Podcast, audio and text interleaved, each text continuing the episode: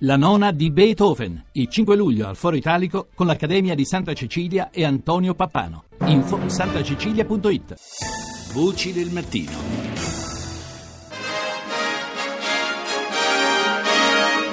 From NBC News World Headquarters in New York, this is NBC Nightly News with Lester Holt. Tonight, landmark abortion ruling, the biggest abortion case in a quarter century. Decisione storica sull'aborto, il più importante caso degli ultimi 25 anni. La Corte Suprema boccia la legge del Texas sull'interruzione di gravidanza, una delle più severe per le restrizioni che hanno portato alla chiusura di molte cliniche. E poi uniscono le forze. Hillary Clinton e Elizabeth Warren si uniscono e attaccano Trump come mai prima. A sua volta Trump risponde definendo ripetutamente alla Warren una razzista.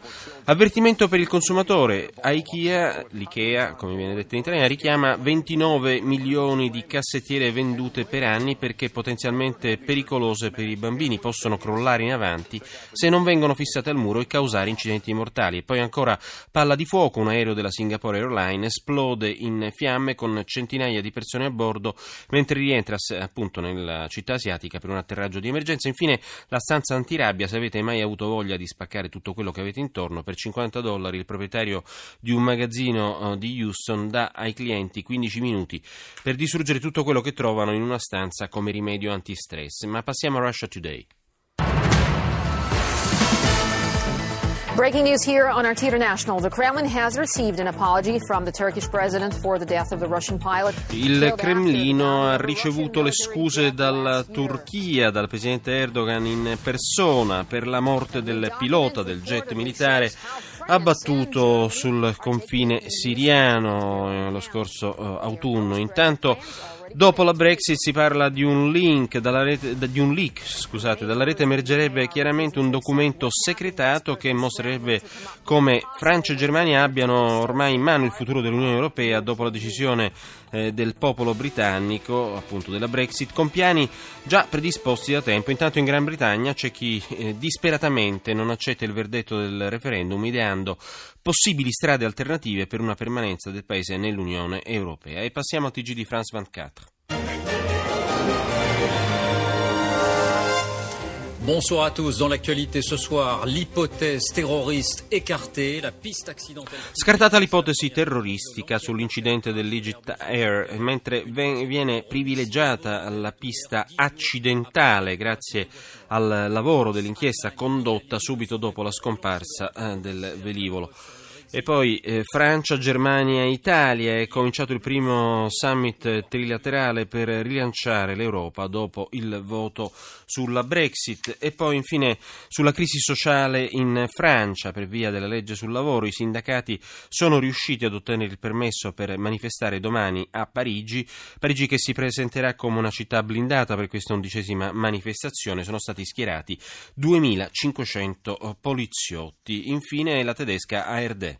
Meine Damen und Herren, willkommen zur Tagesschau. EU-Gipfel berät über Brexit-Votum und die Folgen. Großbritanniens Premierminister Cameron will den europäischen Il vertice dell'Unione Europea a Bruxelles oggi dopo il referendum della Brexit. I capi di Stato e di governo si riuniscono formalmente per parlare della questione. Presente David Cameron che illustrerà la situazione creata dall'esito del referendum. Il Consiglio europeo non potrà comunque decidere nulla né dare negoziati, eh, né dare avvio, voglio dire, ai negoziati con Londra per l'uscita appunto dall'Unione Europea europea. E poi si parla della crisi dei migranti. Secondo un comunicato di Frontex, la strada verso l'Europa dalla Libia, passando per il Mediterraneo, non è mai stata così frequentata come negli ultimi mesi.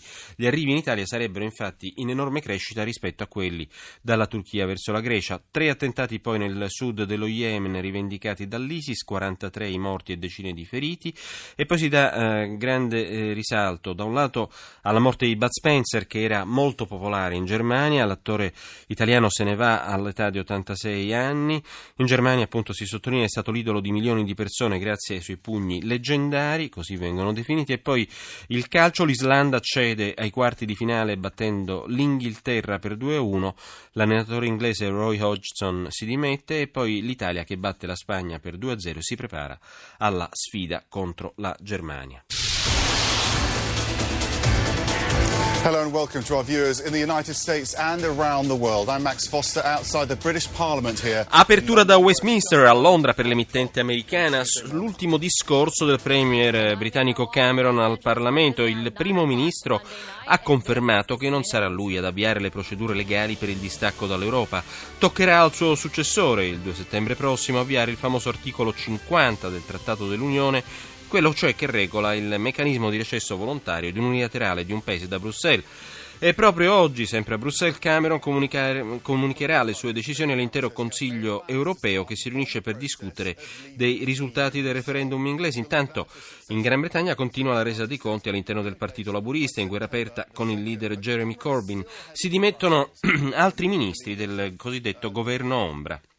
E quindi ancora le ripercussioni finanziarie della Brexit si fanno sempre più consistenti e l'agenzia americana Standard Poor's taglia il rating della Gran Bretagna che perde la AAA. Resta negativo anche l'outlook. Restiamo in Gran Bretagna con la BBC. This is BBC World News. I'm Alpa Patel. Here are the headlines. Il primo ministro britannico David Cameron ha riferito in Parlamento per la prima volta dal voto sull'uscita della Gran Bretagna dall'Unione Europea. Cameron ha dichiarato che questo risultato deve essere completato nel miglior modo possibile e che occorrerà dunque del tempo. E poi ancora i leader di Francia, Germania e Italia hanno concordato che non è possibile dare avvio ad alcun colloquio né formale né informale sull'abbandono della Gran Bretagna dall'Europa fino a che il governo non avvierà, il governo britannico, il processo legale opportuno.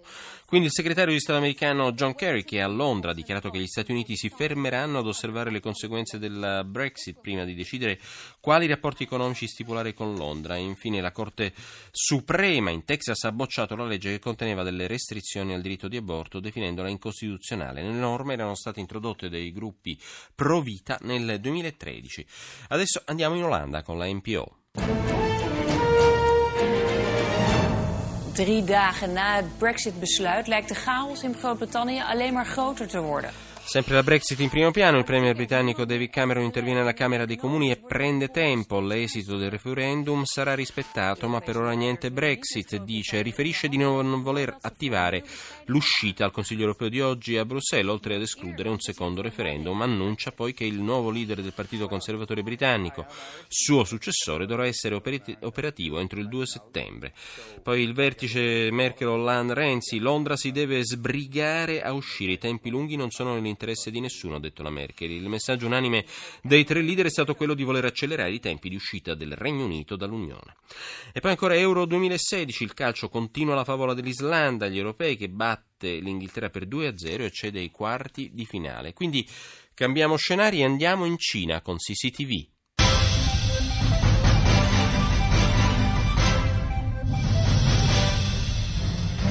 你好，观众朋友，这里是中央电视台新闻频道，欢迎走进我们上午时段的新闻直播间。我们首先来看国际方面的消息。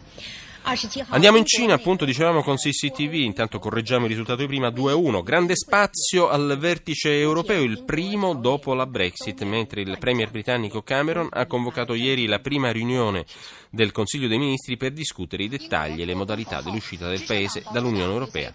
Quindi in Cina, nuova ondata di maltempo nel paese e poi eh, il focus invece sugli esteri riguarda eh, il riavvicinamento turco-russo sei mesi dopo la crisi apertasi per l'abbattimento di un jet militare di Mosca al confine tra Turchia e Siria. Ankara ha presentato le sue scuse ufficiali per l'accaduto, possibile il ripristino delle relazioni bilaterali tra i due paesi.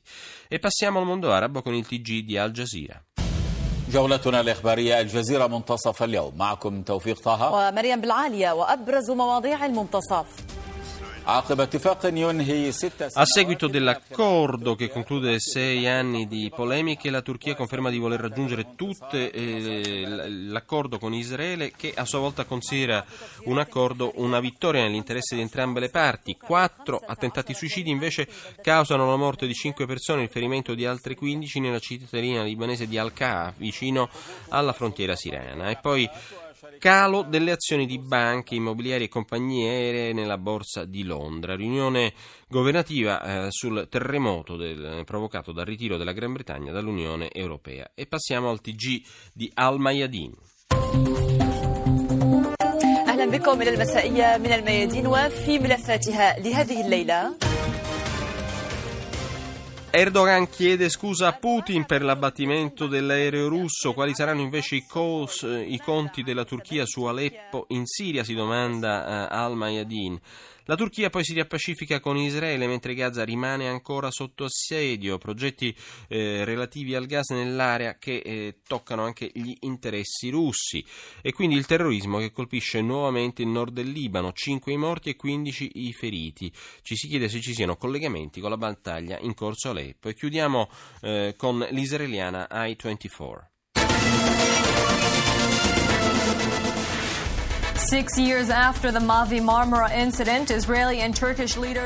Dopo sei anni di alta tensione seguiti al blitz del comando israeliano sulla nave turca Mavi Marmara ha costato la vita a dieci attivisti, Gerusalemme e la Turchia si accordano sulla normalizzazione delle relazioni tra i due paesi. Il premier israeliano Netanyahu e quello turco Erdogan hanno, il presidente turco Erdogan hanno concordato di ripristinare le relazioni diplomatiche, quelle economiche e la collaborazione nel settore militare. In quello dell'intelligence. Tel Aviv pagherà 20 milioni di dollari eh, di risarcimento per il raid delle sue forze sociali, speciali. Poi in Inghilterra cresce la pressione sul leader laburista Jeremy Corbyn dopo i risultati della Brexit. Molti ministri del governo Ombra si sono dimessi, dimessi gli hanno chiesto di fare lo stesso. Infine la star del calcio argentino Leo Messi sciocca il mondo annunciando il suo ritiro dalla nazionale dopo la sconfitta con il Cile nell'ultimo atto della Coppa America.